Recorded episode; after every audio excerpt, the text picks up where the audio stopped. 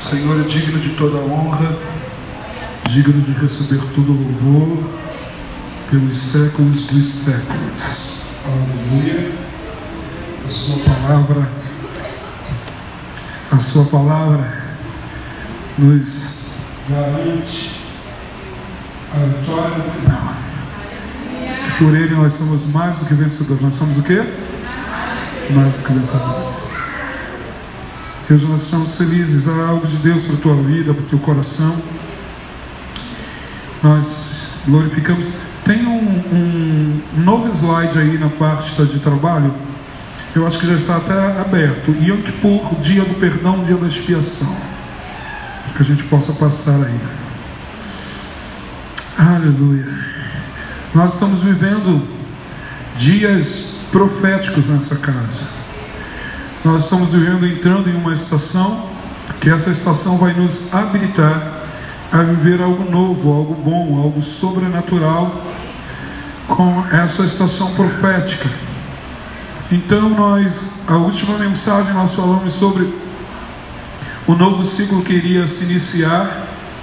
Você deve ter ouvido, se você não ouviu a mensagem ainda, ou se você não deu tempo de capturar na sua essência, eu aconselho que você faça o seguinte, que você vá lá no Spotify. Se você não tem o aplicativo, ele tem uma versão gratuita desse aplicativo. Você não precisa pagar o plus para ouvir as músicas nas mais altas definições.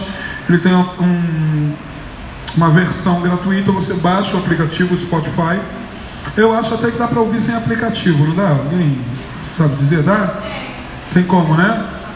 Então, você está lá, você entra no Spotify, procura Ministério Kadosh e você vai ver a saga de um ano todo. Nós ministramos as mensagens e elas vão encaixando uma na outra para que você possa entender o que nós estamos vivendo e do que nós estamos falando. Então, a última mensagem nós falamos sobre o Rosh Hashaná, que era o dia, né, de uma mudança de ciclo, o dia que tudo vira, o dia que encerra uma estação e começa a outra. E hoje nós queremos falar sobre essa estação. Qual é a estação? Ion quer dizer dia. E Kippur quer dizer perdão. Então, Yom Kippur, dia do perdão. Pastor, mas aonde isso está na Bíblia? O dia do perdão, o Yom Kippur. Bom, o Yom Kippur está na Bíblia, em Levítico, em Êxodo, em outros locais, com o nome de dia da expiação. Dia da expiação. Então, esse dia é um dia muito importante, é um dia muito peculiar, é um dia muito singular, porque nesse dia, nessa estação, acontece aqui, é uma das datas, não é que é uma da data importante, é uma das datas das mais importantes dos calendários, do calendário bíblico, né? É nesse dia que, anual, esse dia acontece uma vez por ano, é nesse dia que o sacerdote, ele entra no santo do santo, no lugar santíssimo, e ele faz a expiação. O sacerdote foi proibido de entrar nesse lugar de uma forma comum. Então, como era dividido o tabernáculo? Era dividido como pátio ou átrio, que era como se fosse um quintal. Imagine que essa nave, essa igreja, é um tabernáculo, a representação de um tabernáculo. Na verdade, todas as igrejas, né, elas estão molduradas com o tabernáculo, parece-se, se assemelha a isso. Ela tem as suas divisões, na sua grande maioria. Então, o quintal é considerado o pátio ou átrio, né? Então, esse lugar onde você está sentado é considerado como lugar santo, e o púlpito, na representatividade da divisão do tabernáculo, é o lugar santíssimo, ou santo dos santos. Aqui ficavam alguns elementos particulares, que ficavam aqui dentro, entre ele, a arca da aliança, aquela que o Indiana Jones procurou aí por muito tempo e não achou, entre alguns elementos. Mas o que acontece? O sacerdote entrava uma vez por ano aqui para fazer a expiação. O fazer o quê? Expiação. O que era a expiação? Ele chegava neste dia e levava todo o pecado da nação perante Deus, para que Deus recebesse a oferta e perdoasse o pecado da nação. Se o sacerdote, amados, não ficasse tocando aquele sininho, não saísse lá de dentro, a glória de Deus podia ter o consumido, ele morreria lá dentro. Não há um caso que isso aconteceu, mas havia toda uma preparação para que esse dia acontecesse. O dia da expiação, quando que ele acontecia? Abra comigo Levítico. Não abra Levítico, dá mais um enter aí para a gente ir para o próximo slide. Segundo a tradição religiosa, em Rosh Hashaná, o ano novo judaico, Deus julgou a humanidade. Nós falamos que esse dia é o dia do juízo, amém ou não amém? É o dia que Deus faz o quê? Deus escreve o que vai acontecer aonde? No livro da... Ah, ok. Pastor, eu ouvi falar que o livro da vida... Não, você... A versão que nós temos de livro da vida... cristã evangélica é diferente da versão do livro da vida do que se entende, né, a cultura judaica a qual a Bíblia foi escrita. Você ainda está aí? Amém ou não amém? Você entende que Abraão, né, Isaac e Jacó, eles se tornaram hebreus, amém ou não amém? E todos que vieram depois eram hebreus, aleluia ou não? Que todos os profetas também eram hebreus, amém ou não amém? Judeus. Aí depois vieram os apóstolos, todos os apóstolos eles eram também? Ah, então todos que escreveram e profetizaram dentro de uma ótica, né, para essa cultura hebraica ou judeia. Ou aí que está dizendo. Então, diz aqui, nessa estação de Rosh Hashaná, que é o ano novo, a criação do homem, que Deus celebra isso com a humanidade, que ele passa em revista a terra para exercer o juízo, diz que ele escreve quem vive, quem morre, quem prospera, quem não prospera, o que é curado, aquele que vai ser ferido, é essa estação. Mas esse livro fica aberto, segundo a tradição, segundo os sábios, segundo a Bíblia oral, porque tem a escrita e tem a tradição, né, a Torá oral. Esse livro fica aberto 10 dias, quantos dias? 10 dias, que é de 1º de Tishrei, né, até o 10º dia de Tishrei. Quando chega no 10º dia, é o dia do Yom Kippur, o dia do perdão. Nesse dia ele fecha o livro e sela o livro. Ele só vai ser aberto no próximo Rosh Hashaná. Vocês estão entendendo ou está complicado? Para quem está acompanhando, está mais fácil de entender, né? Para quem boiou, perdeu, vai lá no Spotify e dá uma olhada. Então, essa estação, né? Se Deus julgou a humanidade e registrou a sentença no livro, mas ele ofereceu à humanidade o quê? Um período de quê? Está dando para ler aí, queridos? De reflexão. Se não tiver hora para a gente botar uma TV de 70. Amém ou não amém? Aleluia. Essa é apenas de 50, vai aumentar 20 polegadas. Mas ofereceu um período de reflexão de quantos dias? 10 dias. Para os pecadores se arrependerem. E esse 10º dia é o dia do perdão. Ou Yom Kippur. Yom dia Kippur, perdão. Então, no Yom Kippur, o livro da vida será fechado e selado. Até aí você está comigo? Amém ou não amém? Dá mais um enter então. Vamos lá. Olha só. Esse dia tão especial, que até quem não fecha comércio dia nenhum em Israel, ele fecha nesse dia. Alguém já comprou sandália nas unhas dos pés? Quem já comprou sandália nas unhas dos pés? Já comprou? Procura no Yom Kippur e na unha dos pés comprar uma sandália. Sabe o que vai acontecer? Vai estar fechada. Procure na H-Ster comprar uma joia. Dá glória a Deus aí. Comprar joia na H-Ster é de Deus, não é de Deus. Na H-Ster é de Deus. A H-Ster e a Tiffany é de Deus. Comprar uma joia lá. Então, se você for na H-Ster neste dia, ela pode abrir sábado, ela pode não respeitar o Shabat, mas nesse dia ela fecha. Porque esse dia é o dia que está todo mundo em casa. Da sexta-feira, das 6 horas de sexta-feira até as 6 horas de sábado, está todo mundo em casa ou no muro aqui. Está vendo? Isso aqui é o muro das lamentações em Israel. Está vendo a quantidade de pessoas?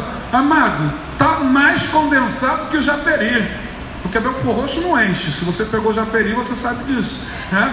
Belfor Roxo é tranquilo, mas você vê que não dá nem para andar aqui, porque todo mundo vai para cá no fechamento. Aqui é o fechamento do dia do Yom Kippur, ou na abertura, porque todo mundo está falando: Senhor, mesmo que não deu certo lá em Rosh Hashaná, se tem uma sentença contrária, alivia aí, porque sabe que depois que selar ali, o destino está selado.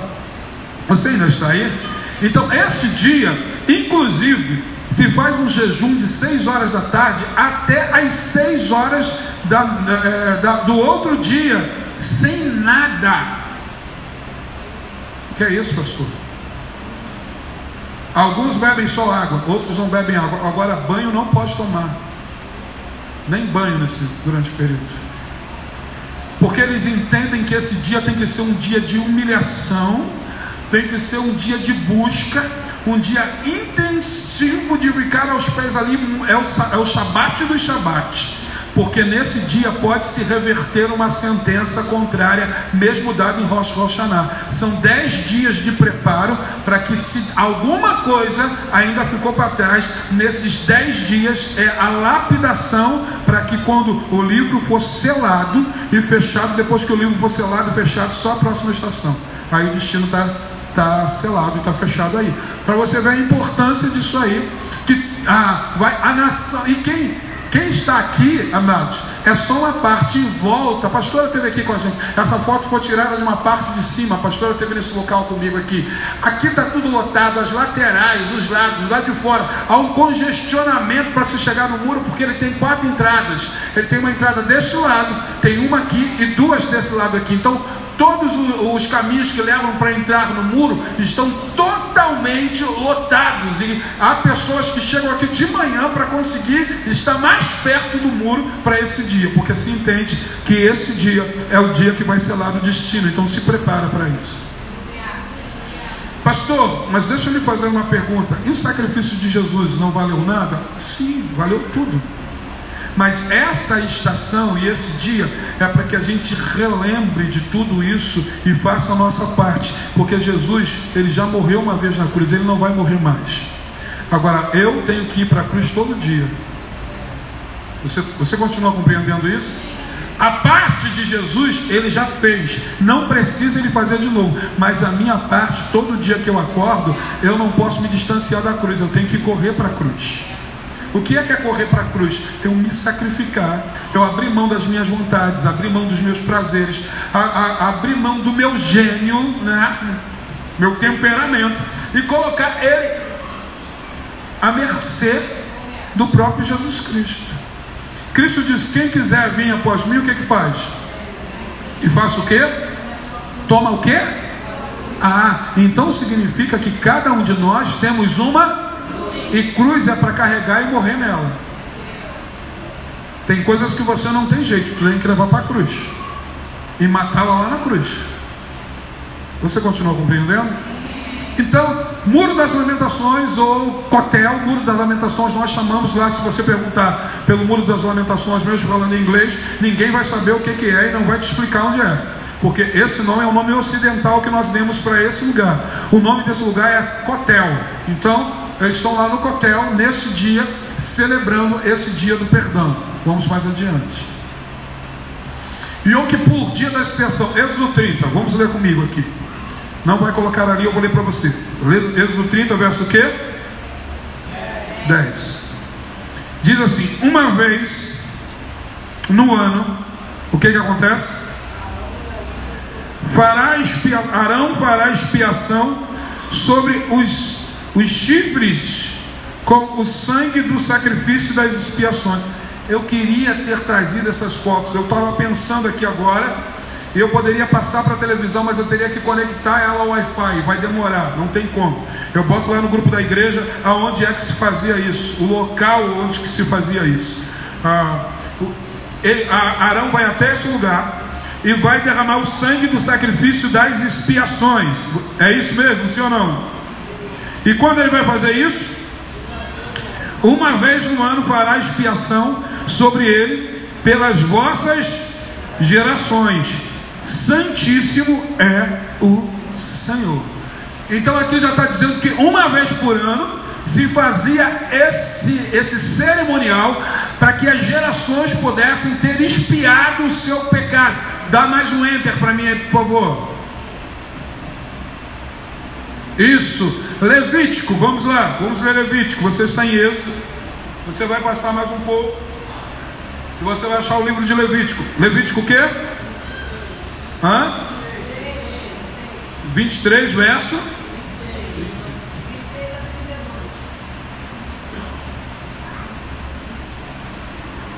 Como estamos ministrando a ti, esses dias são dias de escola, dia de ensino, dia de entrarmos em uma dimensão de conhecimento, ser revelado o conhecimento.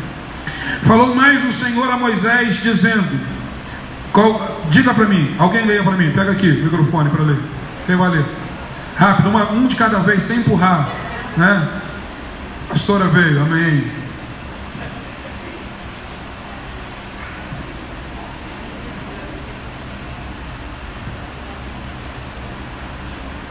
O Senhor falou a Moisés sobre a seguinte festa solene: o 10º dia deste 7º mês é o dia em que os pecados do povo são perdoados. Vocês terão uma reunião sagrada. Humilhem-se e apresentem ao Senhor uma oferta preparada no fogo. Nesse dia ninguém trabalhará, porque é o dia especial para obter o perdão dos pecados do povo diante do Senhor, o Deus de vocês. Quem não se humilhar nesse dia será eliminado do seu povo. Eu destruirei do meio do seu povo aquele que fizer algum trabalho nesse dia. Não façam trabalho algum. Esta é a lei permanente em todos os lares e por todas as gerações de Israel, pois esse dia é o sábado de descanso solene e vocês se humilharão. Foi tudo, pastora? Foi até o 32. Foi até o 32. Isso. Então vamos lá, mais uma vez. Falou Moisés ao Senhor, dizendo: fala aos filhos de Israel que no que mês? Sétimo mês. Qual é o sétimo mês? Nós estamos em que mês? Sexto mês, que é o mês de Elu. O próximo mês, qual é o mês? Tishrei, é o 7º mês. Então, no próximo mês, está dizendo aqui, no mês 7, no primeiro do mês, terei descanso memorial com sonido de trombeta, a santa convocação. Nenhum trabalho serviu fareis e oferecereis uma oferta queimada ao Senhor. Esse era o primeiro dia. Aí diz assim: falou mais o Senhor a Moisés, dizendo: mas no dia 10 do 7º mês, então são 10 dias. Você está comigo, sim ou não? No 7º dia será o dia da expiação, ou o dia do perdão, ou Yom Kippur. Tereis santa convocação, afligirei as vossas almas e ofereceis uma oferta queimada ao Senhor. Então eles entendem que afligir a alma é não comer, é não beber e ficar sem tomar banho, sem penduricalho, sem brinco, sem anel, sem cordão, né? E na verdade não calçar nenhum calçado de couro, né? Porque entende que era um luxo calçar um calçado de couro, porque só os livres, os doutores poderiam usar. Tá bom, pastor, tem excelente aqui.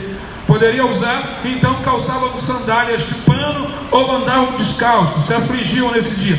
Naquele mesmo dia nenhum trabalho fareis, porque é dia da expiação, para fazer expiação por vós perante o Senhor. Toda alma que nesse dia não se afligir será extirpada do meio do seu povo. Então está dizendo que aconteceria, não está dizendo do corpo, está dizendo da alma. Então o que viria não era uma aflição, não era um julgamento que iriam matar alguém, mas a alma, ela receberia consequências se não o fizesse. Você ainda está comigo? Sim. Bom, vamos mais adiante para ver mais um texto para fortalecer isso aí. Levítico capítulo 16, versículo de número 1, diz: e falou o Senhor a Moisés, depois da morte dos 2 filhos de Arão, que morreram quando se chegaram diante do Senhor. Os filhos de Arão foram oferecer um fogo estranho, Nadab e Abiú. O que aconteceu com Nadab e Abiú? Eles morreram. Disse, pois, o Senhor a Moisés, dizendo: diz a Arão, o teu irmão, que não entre no santuário em todo o tempo, dentro do véu, diante do propiciatório que está na arca, para que não morra, porque eu aparecerei na nuvem sobre o propiciatório. Esse lugar, esse Santo dos Santos, era onde Deus se manifestava, onde a presença dele vinha. Ele falava com o povo, falava para Moisés, falava com Moisés, liberava a materialização dele dentro desse lugar. Havia um véu que não poderia ser aberto, e dentro desse véu ele manifestava a glória dele, que ficava envolto de fumaça. Você lembra do cântico que diz: no Santo dos Santos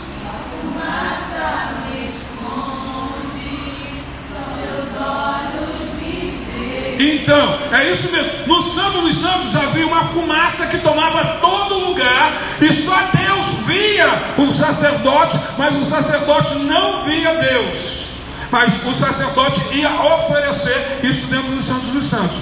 E ele diz aqui: com isso Arão entrará no santuário como um novilho para o quê? O verso 3, para a expiação do pecado, e um carneiro para o holocausto. Vestirá ele uma túnica santa de linho, e terá as cirolas, as cuecas também de linho. Olha como é que Deus se importa com os detalhes. Você está comigo, sim ou não? Eu tenho muita dificuldade com os poetas modernos, que gostam da poesia, que dizem não tem nada a ver. Cara, Deus é muito detalhista em tudo, então tudo tem a ver. Você está comigo, sim ou não? Tudo que a gente faz, nós estamos sendo influenciados. Amém ou não amém? Você acha que um dia simplesmente você acordou e falou: eu quero uma roupa tal? Não, tua mente foi influenciada com o decorrer. Você viu isso com alguém, você viu isso em algum lugar, você idealizou, você criou um estilo debaixo de uma influência. Você está comigo, sim ou não? Tanto é que a profissão que se surgiu hoje, que se tem hoje, que está sendo muito divulgada e todo mundo quer ser, é influenciador digital. Sim ou não? Todo mundo quer influenciar, e nós somos influenciados. Então pare com esse negócio de que não tem nada a ver. Tudo tem a ver. A roupa que você veste, o carro que você compra, você foi influenciado. A comida que você come, você foi influenciado. Eu descobri hoje que a primeira fruta que se dá para criança, eu descobri que a maioria das crianças não gosta dessa fruta depois que crescem, porque ela gerou uma memória. Aí você procura saber a primeira fruta que você deu para o seu filho e vê se ele gosta dessa fruta até hoje. A grande maioria não gosta, porque ele gerou uma... Foi o primeiro contato que ele teve, ele gerou uma... Então ele... Mas depois ele começa a ser influenciado por você, ele passa a comer até coisa que ele não gosta, porque te vê comendo. Você está comigo? Então, essa questão de a gente achar que não estamos sendo influenciados, estamos sendo influenciados, para o bem ou para o mal. O próprio apóstolo Paulo diz que as más conversações influenciam ou não influenciam? O que elas fazem? Corrompem o quê? O bom caráter. Então, há pessoas que são corrompidas pelas influências. Então, o que você faz vai reverberar no mundo espiritual, para o bem ou para o mal. Quero que você entenda isso. Que nenhuma ação sua vai ficar sem uma consequência, porque toda ação, segundo uma lei natural, mas que também as leis naturais, elas são representadas sobre as leis espirituais, são representatividades, porque, amado, toda ação ela tem uma reação. Então isso é muito sério. Eu parei aonde?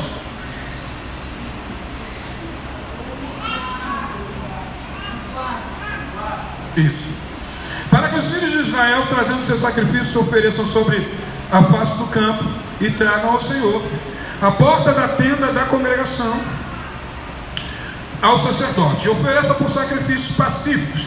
O sacerdote espargirá o sangue sobre o altar do Senhor à porta da tenda da congregação, e queimará a gordura com cheiro suave. Queridos, deixa eu te falar uma coisa para te escandalizar.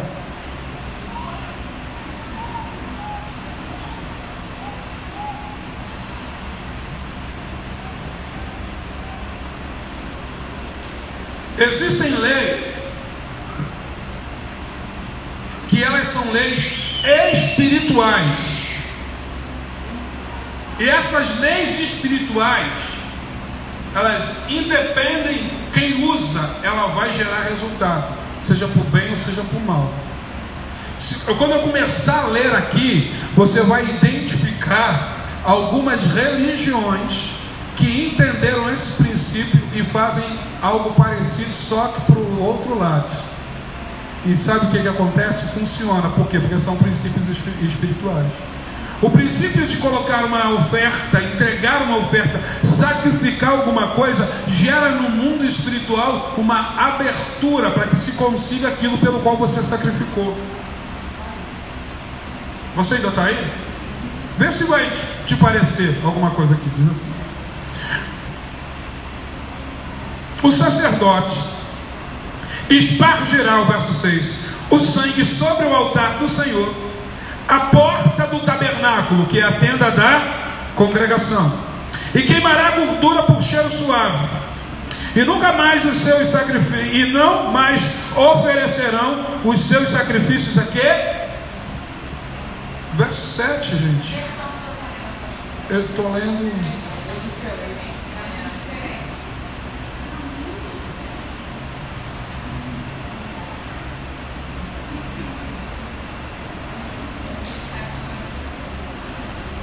Almeida e corrigida, deixa eu achar aqui uma versão que eu costumo ler na King James, né?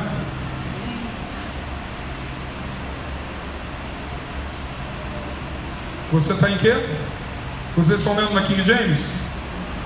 Sim ou não? NVI ou King James? King James, vamos lá. Eu estou em qual? Levítico, não é isso? Levítico 23, 26? 16. Eu estou no 5. Depois, vamos lá. Depois de haver oferecido o novilho do sacrifício por seu próprio pecado e ter realizado o rito de expiação por si mesmo em sua casa, Arão tomará o quê? 2 bodes, e apresentará diante dele o Senhor a entrada da tenda do encontro. Dá mais um enter aí para mim. Mais um. Depois a gente volta para lá para trás. O sumo sacerdote toma o quê? 2 bodes. Então ele lança a sorte para um dos 2 bodes. O objetivo desse era determinar que bode seria sacrificado pelo pecado e que bode seria o bode emissário enviado para o deserto. Aí que eu quero começar a ministrar a você. Esse período agora, o sacerdote, dá um pulo lá para trás para o sacerdote, uma para trás, então, isso. Esse aqui era o sumo sacerdote, e esse aqui é a vestimenta de um sacerdote comum. Esse aqui era o Cohen Gadol, ou grande sacerdote. A roupa dele era diferente, porque ele tinha um cinturão. Você está vendo aí na tela da frente? Eu procurei a canetinha, não achei. Já coloquei no carrinho do Mercado Livre e vou comprar, para poder mostrar. É a canetinha de LED. De laser, é. Bom, aquilo ali, aquele peitoral do sacerdote, está representado as 12 tribos de Israel.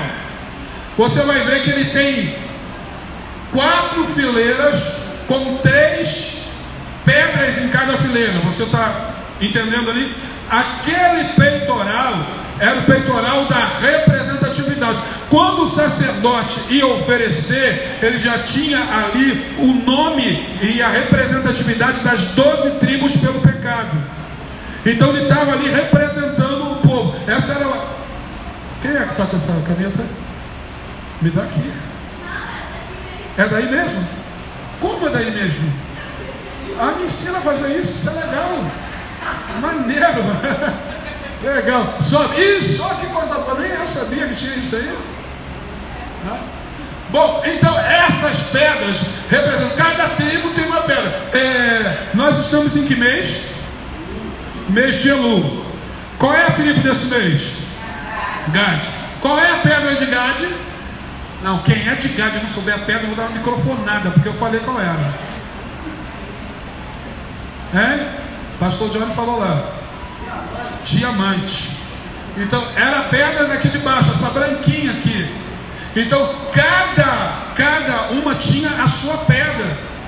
Então era a representatividade. O sacerdote, quando ia oferecer, ele já chegava diante de Deus com a representatividade do povo dele. E hoje nós não temos uma pedra, mas temos os nossos filhos dentro dos nossos corações. E quando a gente vai diante de Deus, vocês estão indo diante de Deus junto com a gente. Quando a gente sobe o monte, quando a gente ajoelha na nossa cama, quando a gente vai orar, nós estamos levando a representatividade de vocês, porque é assim que o sacerdote fazia. Então, havia isso aí, há um cinturão. Mas outra coisa interessante, né? Ao lado, aqui, passa para o lado de cá, para esse outro sacerdote. Onde está o Urim, o outro aqui? Isso, Urim e o Tumim eram duas pedras que ficavam uma do lado da outra. E o sacerdote, quando não sabia o que fazer, ele orava para o Senhor. Se a resposta fosse sim, acendia uma. Se a resposta fosse não, acendia outra. Olha que coisa linda. Eu não sei se você já leu, quando Saul foi consultar a Deus, diz que ele consultou pelo Urim e pelo Tumim. Alguém já leu sobre isso? Então eram essas pedras. Ele chegava até o sacerdote, e aí o sacerdote falou: faz a tua pergunta e a pedra vai te dar a resposta. Olha que coisa maravilhosa. Ele falou: já perdi o Urim e o Tumim não me ri, e não respondeu. Então essa aí era as pedras. Sobe lá para a cabeça, essa barra, isso, essa barra de ouro que está na cabeça aí, tem esse chapéu engraçado chamado Mitra, e tem uma barra de ouro aqui, uma placa de ouro batido. Nessa placa de ouro batido estava escrito Kadosh Yahvé, ou Yahweh, ou santidade ao Senhor. O sacerdote, ele não só precisava ser santo, ele precisava parecer santo. Você está comigo, sim ou não? E quando ele saía, o sol refletia naquela placa, todo mundo tinha que ver que santo era o Senhor. A figura do sacerdote, com essa paramentação, quando ele saía pelo arraial, todo mundo ficava muito apreensivo que qualquer momento Deus podia se manifestar na vida do sacerdote. Bom, vamos lá mais adiante. Então esse era o trabalho que o sacerdote precisava fazer, e até as cuecas do sacerdote Deus determinou como deveria ser, e de que pano deveria ser, e que forma deveria usar. Você ainda está comigo? A pergunta é: por que era de linho? Porque o serviço sacerdotal, o sacerdote não podia suar enquanto estava ministrando. Enquanto ele estava sacrificando, se ele suasse, ele tinha que parar, tomar banho e voltar de novo. A ideia que se tinha é que o sacerdócio não poderia ser pesado, não poderia ser esforçoso, tinha que ter prazer no que estava fazendo.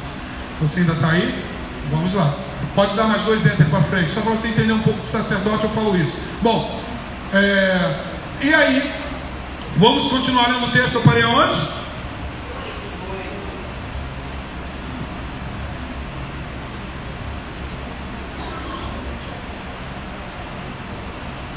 Vamos para o 16, Levítico 16, verso de número 20 e 22. Havendo, pois... Não, vou ler aqui, né? Na King James. Concluída a expiação do lugar santíssimo, da tenda do encontro e do altar, aí o que o sacerdote fazia?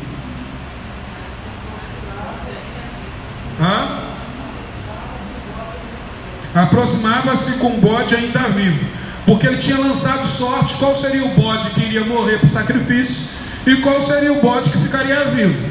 Aí você fala: não, melhor seria para o bode aquele que ficou vivo, né? Aí você vai entender o que aconteceu com esse bode que ficou vivo.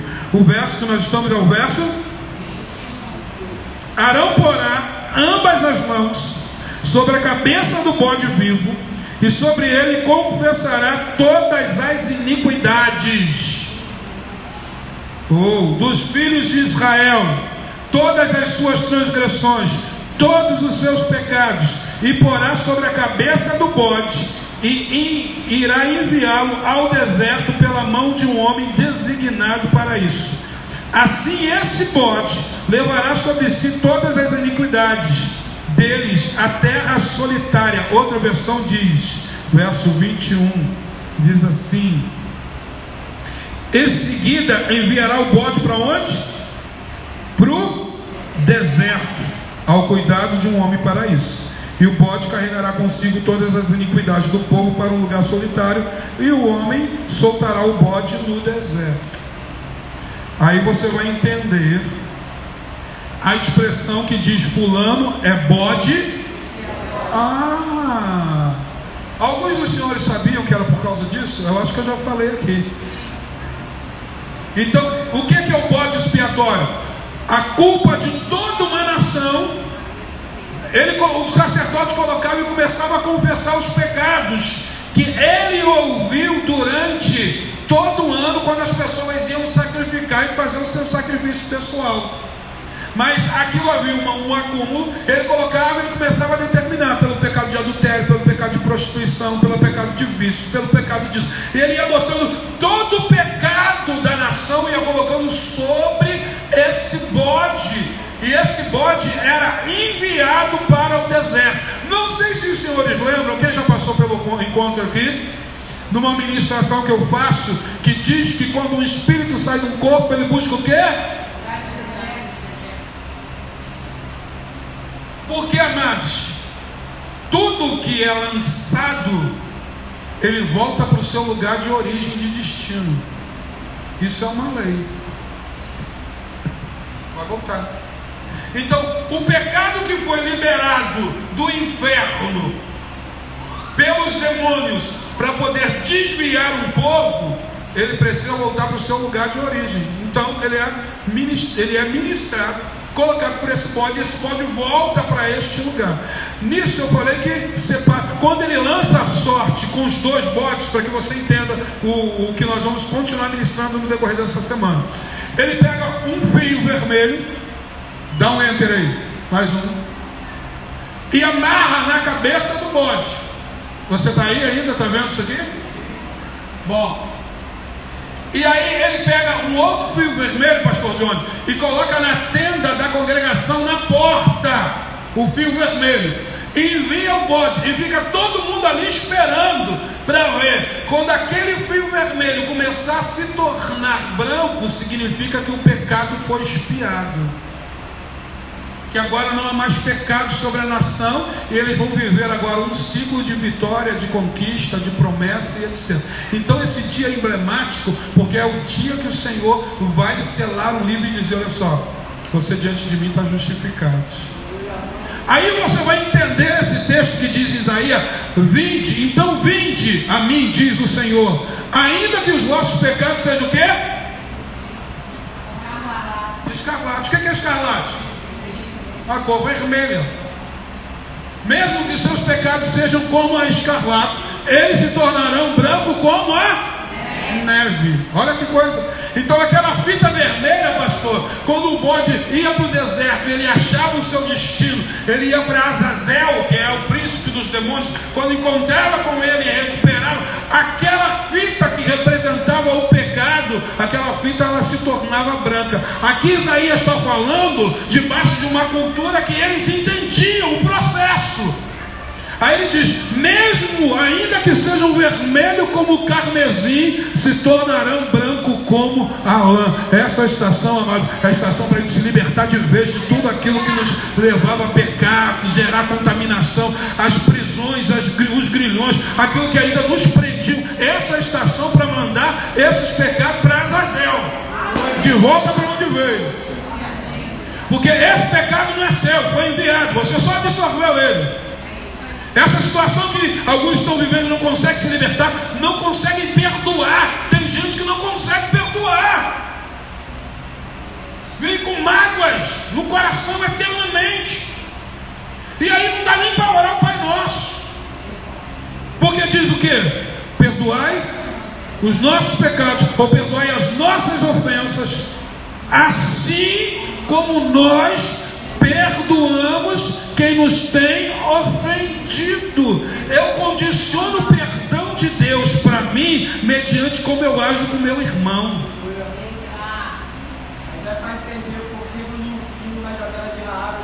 Exato.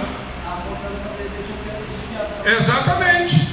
Aquele lá está dizendo: Raabe está com um fio de escarlate lá, porque há uma expiação sobre a vida dela. Ela vai ser liberta do pecado que ela está vivendo, porque aquele sangue mais adiante vai ver que isso vai acabar, que isso vai mudar. Está ali, ela está representando o pecado, mas ela está liberando um acesso para que entre a redenção. Nesse posso ser profeta na sua vida. Essa estação, a redenção vai achar a tua casa, a redenção vai achar os teus negócios, vai achar a tua família, a redenção vai achar a tua saúde, mesmo que os teus pecados sejam vermelhos como o carmesim, vão se tornar brancos como a neve, porque essa é a estação de humilhar e colocar diante do Senhor e reverter os quadros negativos.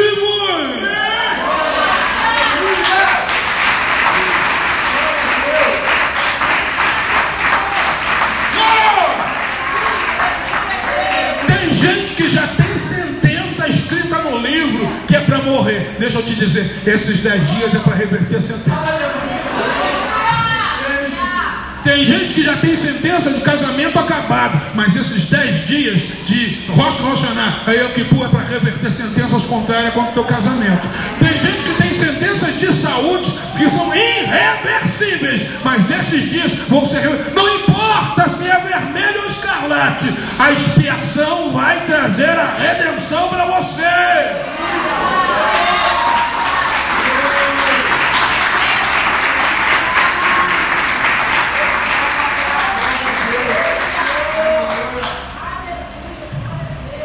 A hora já está avançadíssima, não dá para caminhar mais um pouco. Mas domingo a gente fala mais um pouquinho. Domingo a gente ministra mais um pouquinho. Você viu cinco temporadas de Greenleaf, então segura mais um pouco. Eu quero te dizer que o Senhor mudará a tua sorte e o teu destino. Essa estação é tudo que, amados, o inimigo não quer que a gente entenda e perceba. Que a gente acha, isso aí é para o tempo passado, isso aí não serve para mim. O interessante é o seguinte: eu sei da importância primais do sangue de Jesus, porque ele nos purifica de todo pecado. Amém ou não amém? Eu não tenho dificuldade para entender que Jesus Cristo fez o papel definitivo de expiação.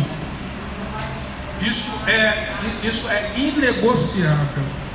Mas eu preciso entender que eu que tenho que fazer o caminho de retorno. Jesus não pode perdoar aquilo que eu não decidi perdoar.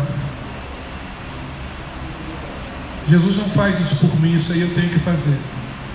O caminho de retorno, o caminho da volta, o caminho do quebrantamento, o caminho da humilhação, o caminho de reconhecimento.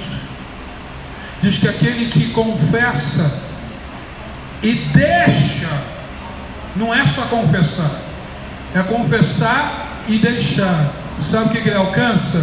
Misericórdia. Eu já te falei aqui um dos significados de misericórdia: misericardia, coração na miséria. Deus pega e coloca o coração dele na tua miséria. Eu não sei qual é o teu nível de miséria. Você pode dizer, eu não sou miserável, ganho muito bem. Eu não estou falando de miséria de dinheiro. Tem gente que é tão miserável que só tem dinheiro, não tem mais nada. São as nossas necessidades. Miséria é aquilo que faz falta extremamente. Tem gente que está sem paz. Ela tem dinheiro, ela tem uma condição, ela tinha tudo para dar certo, mas ela não tem paz. Tem gente que tem, mas não tem uma família, é solitário. Então eu não sei qual é o nível de miséria, mas eu sei que nesse Yom Kippur ele está nos remetendo que nenhuma sentença que foi liberada, mesmo nos céus, ela não pode ser revertida. Pastor, o que o Senhor está dizendo? Isso aí mesmo que você ouviu, exatamente isso. Até se no mundo espiritual tem uma sentença contrária a você, há uma chance de reverter essa sentença. Deus manda um profeta falar com o rei e diz para o rei: põe em ordem a sua casa, porque morrerás e não viverás.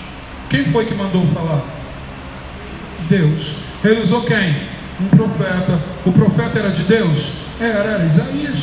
profeta que mais falou sobre o Messias, a vida do Messias, desde que a Virgem conceberá e dará uma luz, o nome dele será maravilhoso, conselheiro pela eternidade, príncipe da paz, Belém é fraco, jamais será menor, de ti virá o rei. Ele sempre profetizou sobre isso. Ele verdadeiramente tomou sobre si as nossas dores, o castigo que nos traz a paz estava sobre ele, sobre as suas pisaduras começaram. Isaías, profetão Isaías, ele chega lá e fala para o rei, e ele fala para o rei, e ele não dá conversa, não tem conversa. Deus mandou falar, ele chegou, ó, Deus falou o seguinte: põe em ordem a tua casa, porque tu vai morrer e não vai viver. Regulariza tudo, porque Zé Maria vai passar e vai te levar. O profeta saiu, o rei virou para a parede e falou: Senhor, gerou, ele fez um Teshuvá, ele fez um período de arrependimento. Senhor, lembra que eu fui fiel à tua palavra? Eu agi como os outros reis não agiram. Eu exterminei a idolatria. Ele começa a falar e tal. Senhor, dá uma olhada aí, vê se é para morrer mesmo. Aí quando o profeta está saindo, já virando a esquina do palácio, volta lá e fala para Ezequias. Avisa para Ezequias que ele não vai morrer não. Fala para ele que eu vou acrescentar ele mais 15 anos de vida. Ezequiel falou: agora, se foi Deus que falou, eu quero uma prova. Eu vou: que prova que você quer? Está vendo o relógio que tem aí, o relógio de sol? Adiantar, o relógio andar para frente é uma coisa natural. Faz ele voltar para trás. Faz ele voltar para trás é terrível, né? Faz ele retroceder, voltar para trás é terrível. Mas ele retroceder. E aí o que acontece? O relógio volta. Aí a NASA descobriu depois que está faltando algumas horas dentro de um ciclo da Terra, da contagem que foi feita. Aí acharam a passagem de Josué que parou o sol, e aí não se sabia onde estavam as outras horas. Aí um estudioso da Bíblia falou: já sei, foi o relógio que voltou para trás, que o sol voltou para Ezequiel, que retrocedeu, voltou para trás. Jesus, que retrocedeu. A gente começa a entender que Deus vai mudar até o sol, as estrelas, os astros, o universo. Ele muda tempo e estação, amados, para fazer com que algo se concretize em nossa vida. Então não tem sentença para eu sentar e falar: ah, eu vou esperar a coisa acontecer, não tem mais jeito para o meu casamento. Quem disse? Ah, não tem mais jeito para a minha saúde. Quem foi que disse? A situação de pobreza extrema que eu estou vivendo, não tem mais jeito. A pergunta é: quem disse? Porque a partir do momento, a palavra diz em Crônicas, capítulo 7, verso 14: se o meu povo que clama pelo meu nome fizer o quê? Se humilhar, fizer o quê? Orar. Não, se humilha, ora. Qual é o terceiro passo? Se arrepender dos seus caminhos e se converter. Não adianta arrepender sem conversão, e não adianta conversão sem arrependimento, porque é convencimento, não é conversão. Conversão é mudar a direção, mudar a rota.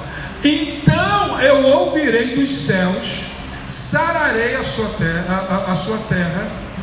E aí ele vai começando a declarar o que vai fazer. De hoje em diante, meus olhos e meus ouvidos estão atentos para a oração que se fizer neste lugar. Aí você entende por que o povo está todo lá no muro no dia de Yom Kippur. Sabe por quê? Deus estava falando quando eles estavam construindo aquelas muralhas para fazer exatamente aquele templo. Então o povo vai para lá porque entende que o ouvido do Senhor está ouvindo as orações que se fazem lá. Então aqueles que estão desesperados por perdão correm para o muro das lamentações, porque entendem que aquilo fisicamente está. Você não pode estar no muro das lamentações, mas o teu quarto pode ser esse lugar aonde Deus vai se manifestar para derramar sobre você o que você precisa. Eu não sei que ciclo que precisa ser encerrado na sua vida, mas essa estação é a estação de encerrar um ciclo e começar um outro de bênção, de conquista e de vitória. Eu não sei o que precisa encerrar, você sabe. Eu não sei da sua vida na particularidade. Tem coisa que nem o seu esposo ou esposa, o seu pai ou os seus filhos sabem, mas você sabe. O que você precisa fazer? Gerar arrependimento por essas coisas. E a partir do momento que você tem isso a fazer, daqui até Rosh Hashaná, que é dia 18 de setembro. Nós estaremos com o homem, com os homens aqui uma parte mais cedo, após as 8, eu vou estar aqui ainda para quem quiser. Nós vamos abrir para toda a igreja, primeiro com os homens, amém? Depois das 8 com a igreja, quem quiser vir para cá, nós vamos liberar uma bênção específica para esse dia. É uma sexta-feira, dia 18 de setembro, sexta-feira, que é Rosh Hashaná, o primeiro dia. Diz que do primeiro dia ao 10º dia, aí nós vamos entrar no jejum a partir disso aí, um jejum mais intenso. E no último dia, que é o dia do Yom Kippur, que é um domingo, não é isso? Yom Kippur não é domingo? Dia 27, não é se é domingo? É domingo. Eu vou estar aqui de sábado para domingo, de sábado à noite para domingo, eu vou passar na igreja, às 24 horas aqui em oração, jejum e busca. No domingo nós estaremos aqui, e aí eu vou tomar banho antes do culto também, fica tranquilo, eu não vou fazer culto sem banho. Eu vou tomar um banhozinho ali e nós vamos começar o nosso culto às 18h30 nesse domingo. E aí nós vamos declarar, amados, que tudo aquilo que foi determinado sobre a nossa vida, ao Deus selar o livro, os pensamentos dele e as sentenças sobre as nossas vidas serão as melhores possíveis. Porque diz que é ele que muda o tempo e as estações. E ele que faz com que as coisas aconteçam. Então essa estação é uma estação para a gente tomar o nosso destino e entregá-los na mão do Senhor. Você está comigo? Feche seus olhos. Eu quero orar por você nessa hora, agradecer a Deus. Pastora, está com o microfone aí, já liga, já faz a oração de gratidão pela palavra, pelo louvor. Nós vamos passar para a última parte do culto, que é nossa colocação de semente, nosso sacrifício e o despedir. Amém? Feche seus olhos mesmo sentados. Amém. Pai, nós te bendizemos, agradecemos o teu santo nome, te louvamos, Pai, pelo teu cuidado sobre a nossa vida, pela tua palavra, Senhor, que nos alimenta. E diz também que ela é água que nos lava. Já fomos lavados na palavra, Senhor. Que essa palavra encontre repouso em nosso coração, que nós possamos permitir que ela cause o efeito para a qual ela está sendo enviada, porque ela mesma diz que ela nunca volta vazia. Ela penetra, Senhor, na divisão da alma e espírito, de juntas e medulas. Isso quer dizer que ela penetra profundamente no nosso interior. Então que os nossos corações não estejam endurecidos, mas que eles estejam abertos para receber essa palavra e deixar que ela produza tudo que ela precisa produzir, que ela possa nos lavar, nos limpar. A tua palavra também diz que o sangue de Jesus Cristo, Senhor, o teu Filho, nos purifica de todo pecado, mas ele só pode purificar o pecado que é confessado, o pecado que é colocado diante de ti. Então que nesses dias nós possamos fazer, Senhor, uma introspecção, uma autoanálise da nossa vida, de como nós estamos andando, onde estamos indo, o que estamos fazendo, e se aquilo que estamos fazendo e onde estamos indo está agradando ou não o teu coração. Senhor, Davi pede: sonda-me, Senhor, e vê se há em mim algum caminho mau, Senhor.